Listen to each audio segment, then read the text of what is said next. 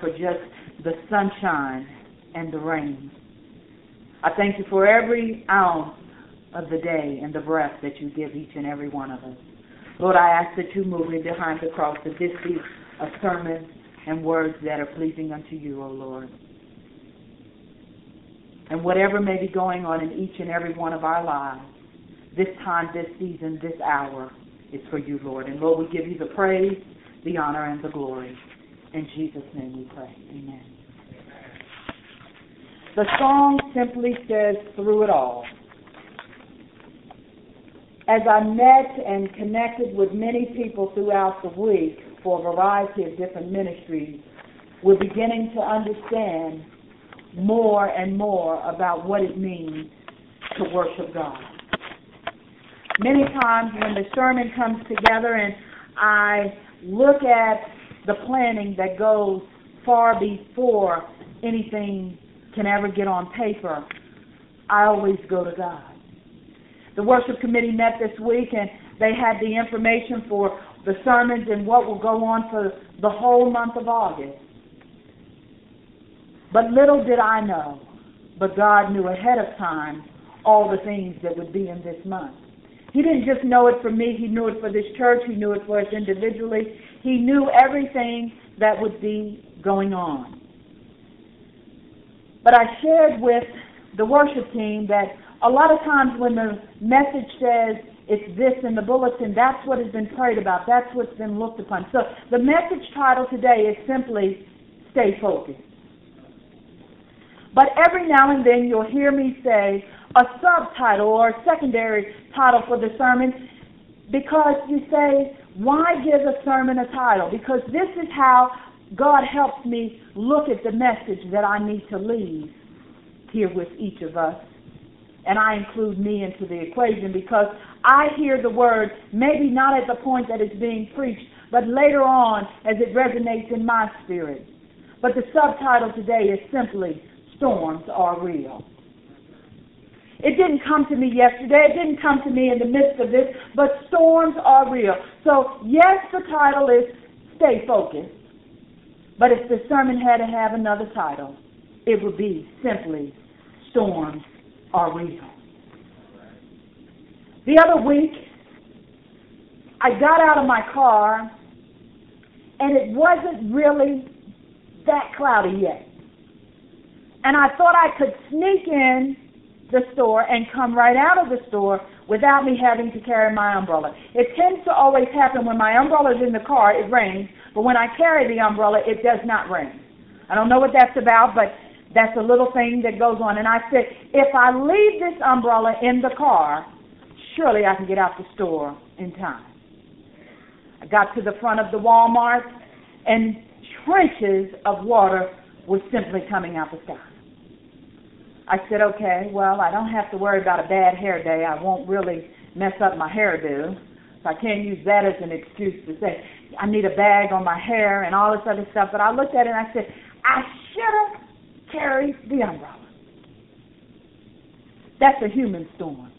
And in southeast Texas, it can be raining on this side of the street, not be raining across the street. Someone shared the other day in Bible study that it was raining really, really hard on just their block crossed the street and it looked like it was just sun shining. Didn't have a problem at all. When I grew up in Philadelphia, there were times when it would rain literally on one side of the street and the other side would just be the dividing line. No rain, no storm, no nothing over there. But I'd always seem to be on the side of the street where the storm was going on. I don't know about anyone else, but storms are real. But we still have to stay focused. Storms occur in our life that we did not expect, did we not plan, did we not look for. But how do we fight a storm? I'm glad you asked. Because in any given point of your life, a storm will just sneak right on in. Maybe it's only a little gray cloud. Maybe it's a huge gray cloud. But yet and still, regardless of your age, your creed, your gender, your age, storms come. And sometimes people say, I've looked at Miss So-and-so and she looks like she's never had a bad day in her life. Or Mr. So-and-so is always smiling. He's always stoic. He's always friendly. He can't have any storm. But the scripture says there will be storm. And particularly here in the passage, Matthew 14, there is a storm and it's on the sea. But that's not the first time a storm and a sea has been connected in the book of Matthew. There were other storms. There were storms in the book, in Matthew the 8th, and there were other storms that were presented. But if you take this particular passage and you look at it in the Gospels, not just in the book of Matthew, but in the Mark, and the Luke, and the John, and you see where this passage is written in a variety of different ways, it's like four friends seeing the same experience, but telling it a different way. For you see, in the book of Matthew, that's the only place Peter walks on the water. He doesn't walk on the water in John. He doesn't walk on the water in Mark. He only walks on the water in the book of Matthew. And you might say, why is that important? What does that have to do with me? I'm glad you asked.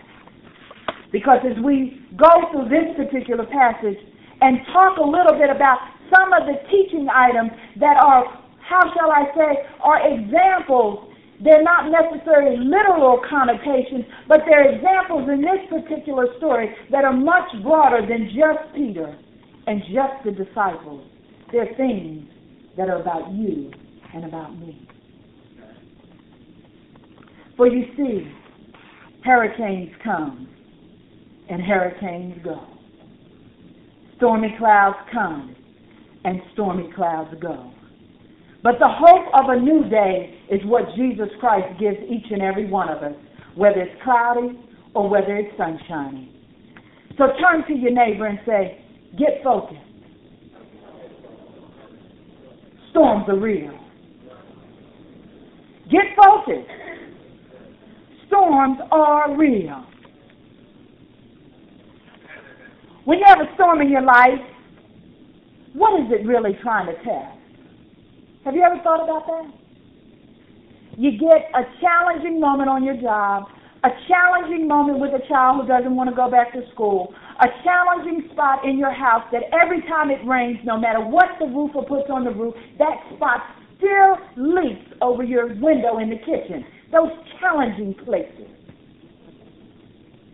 Well, I'm here to tell you, sometimes they're simply a faith test sometimes there's simply a challenge in our spirit to see where do we stand and what is it that we believe. I'm going to walk through Matthew. This is going to be a teaching, preaching type of sermon, but I'm going to walk through this passage so you can get a real good of idea of what it means to really stay focused. Because sometimes there's just a little twist in the story when we see that there's storms going on in our lives. We're great in our faith journey when everything is fantastic. We are awesome in our faith journey when nothing is going on. But let a storm come. What happens then? Maybe you've been to the doctor five times and you only expected to go one time, and now they're taking the 15th test, and it seems like it's just too many tests. Or maybe you've gone and the doctor says, I suggest you get a second opinion because this medication doesn't seem to be lowering your blood pressure. Or maybe you're the one where you've gone 15 different times and the people say the same thing. You need to lose 10 pounds.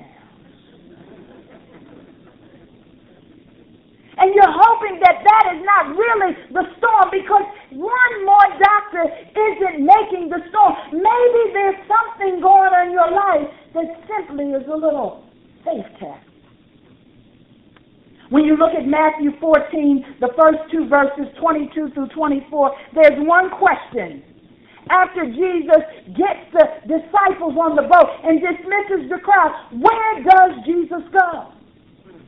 Well, the answer is right there. He simply goes to the mountain, to a quiet place. So sometimes to get focused and stay focused, you got to go to a quiet place. So you can focus in and hear God. But even Jesus went to the mountain to pray. Think about it. The Son of God, the Alpha and the Omega, the mighty King went to the mountain to pray. And we don't want to pray until we get behind that driver who is in the wrong lane sometimes. Now, maybe I'm not speaking to anybody else, but I've been on I 10. And I need him to move out the left lane. And that's when I really get to praying. Because I give myself the same 90 minutes to get from door to door, situation to situation. And I say, Jacqui, just give yourself more time. But inevitably, I run behind that one person. So, in order to get what God wants us to get and able to get us through the storm, we've got to find a quiet place. In our house, in our job, in our home, in our hearts, in our space to get focused so we can pray. Then when we move on to Matthew 24, verses 26 through 27, it's the space that talks about actually seeing the waves. Have you seen a storm approaching from the sea and ever seen the waves just collect? They come in, they go out. It's like a wind and a wave, a push and a pull. Oh my God, a storm is coming. It just begins to wrap itself up. But isn't until it's on your front door that you really realize how deep that storm is.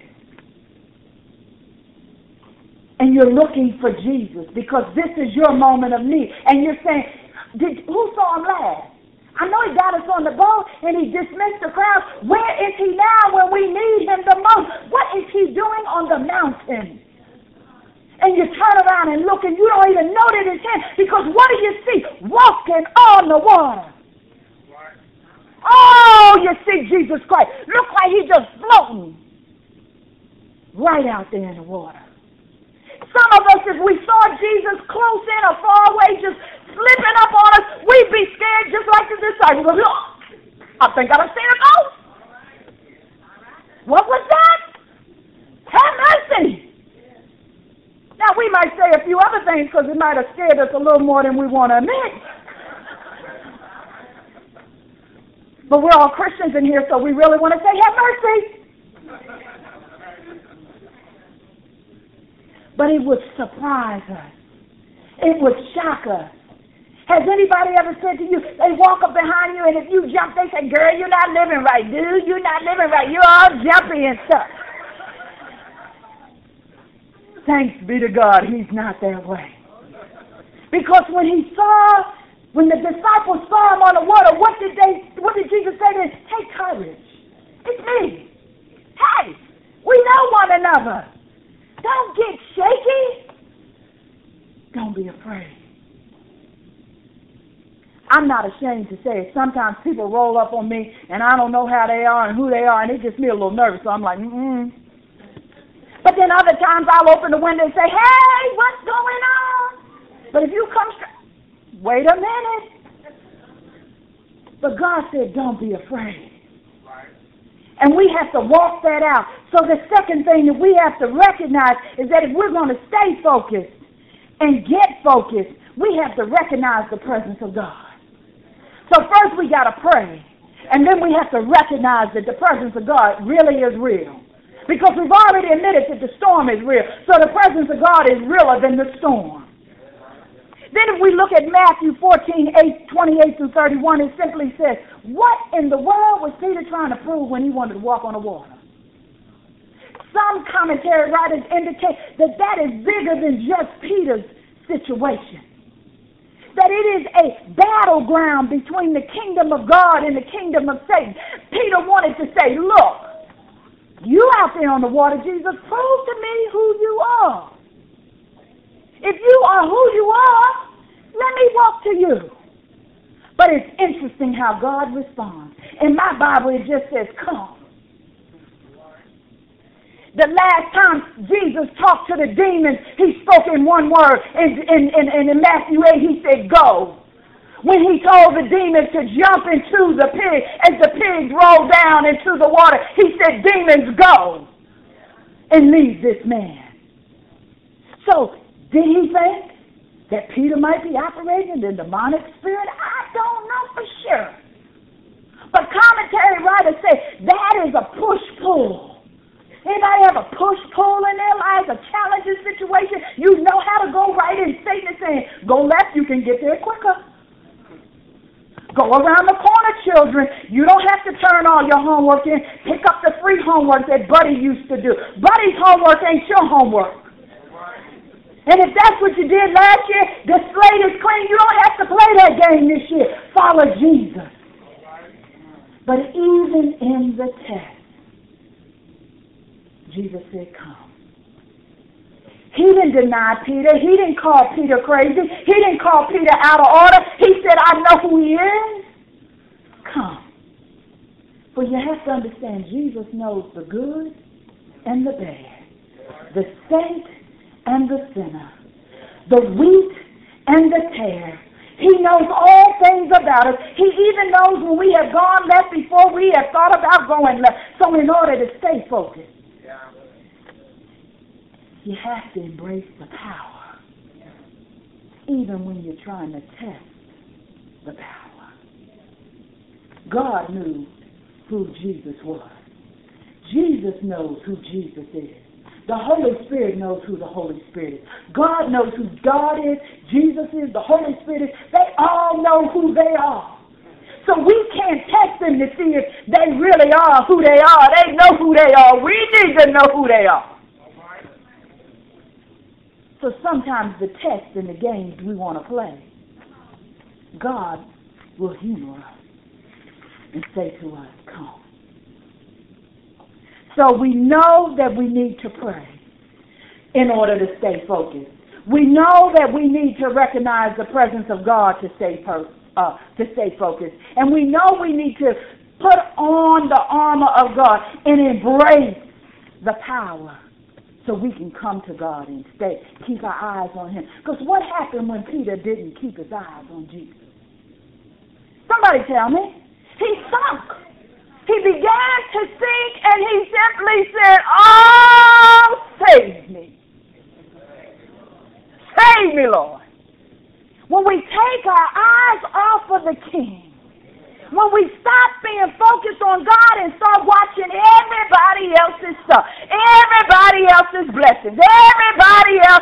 situation, we get into a place where we begin to sing.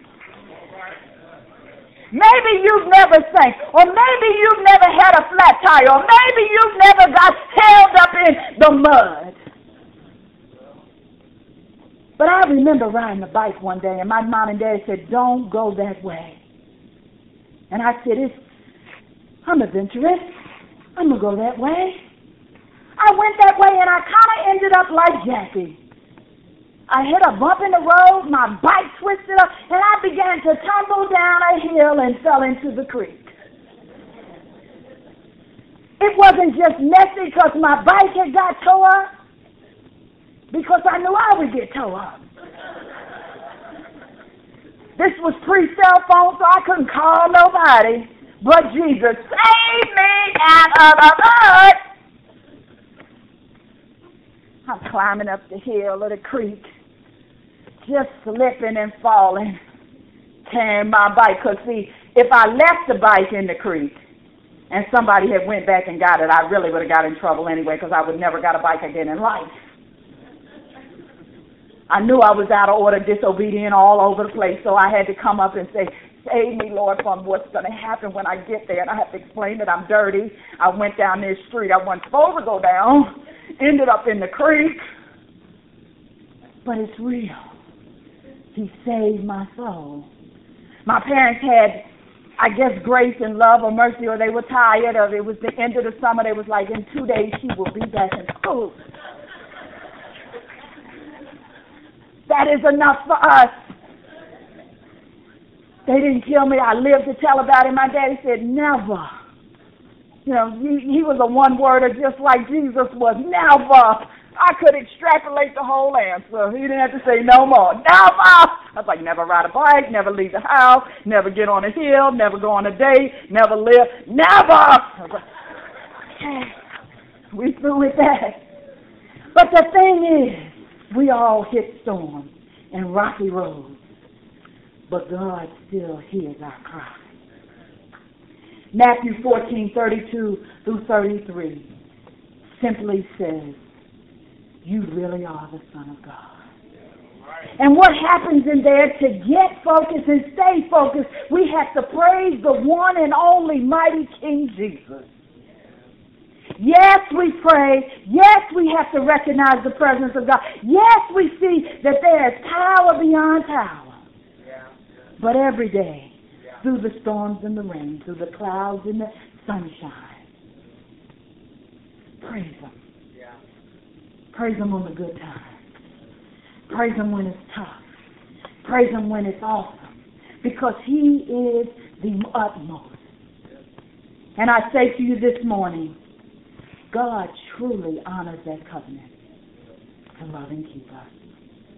He sent His only begotten Son that we would have the gift of salvation. So, in order to get focused and stay focused, we've got to do the same thing. We've got to pray, proclaim the presence of God, embrace the power of God, and praise who He is. Not only for us, but for the ones who don't yet know Him. God's grace is so awesome that He wants us all to see the kingdom of heaven.